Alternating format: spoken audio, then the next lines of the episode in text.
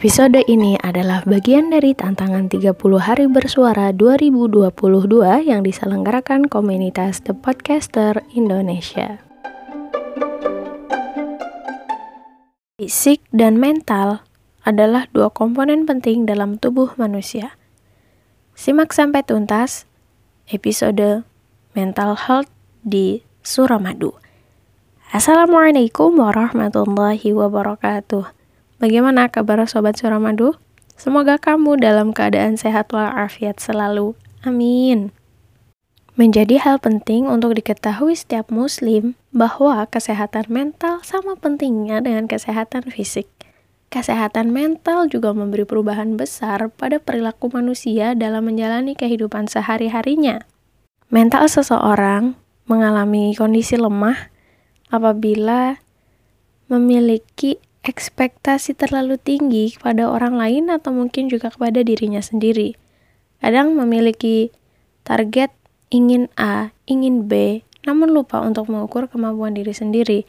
Sehingga dari ekspektasi yang terlalu tinggi itu akan mudah muncul nanti rasa kecewa apabila ekspektasi yang dia punya tidak terpenuhi.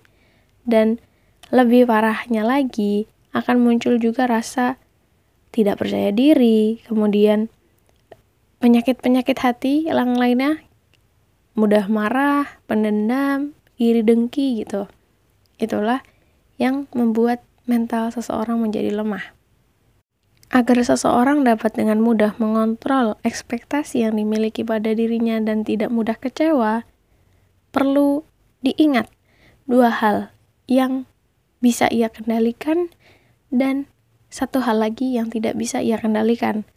Misalnya, perkataan orang lain, perbuatan orang lain, etika orang lain, perasaan orang lain, kesalahan orang lain, bahasa tubuh orang lain, reaksi orang lain, kebiasaan orang lain, ide serta gagasan orang lain itu di luar kendali dirinya. Dan yang bisa ia kendalikan yaitu adalah kata-kata dari yang akan terlontar dari mulutnya, perbuatannya, kebiasaan yang ia lakukan, keputusan, ide, reaksi, perasaan dari dalam dirinya yang itu dapat dikendalikan olehnya. Jadi ketika melihat lawan bicaramu bereaksi seperti yang di luar dugaanmu, ya sudah, biarkan. Jangan berekspektasi kalau aku berbuat baik seperti ini, dia harusnya membalas dengan kebaikan juga dong. Tapi kan itu di luar kendali kita. Jadi jangan terlalu diambil pusing. Dan ungkapan salah seorang pepatah Arab mengatakan bahwa al-aqlus salim fi jismis salim. Akal yang sehat terdapat pada tubuh yang sehat. Saat muncul masalah hidup, jangan lupa kita ingat bahwa sebetulnya diri kita telah mampu melewati masalah-masalah besar pada episode sebelum ini. Jadi tetaplah bersyukur dengan segala keadaan yang sedang ada pada dirimu saat ini. Dan insya Allah dengan bersyukur akan Allah tambah dengan nikmat yang lainnya. Dan stay positif keep husnudhan sama apa ketetapan Allah buat kita. Insya Allah itu yang terbaik. Matur nuwun sampun mirengaken Bersuara tanpa ragu, suarakan kebaikan.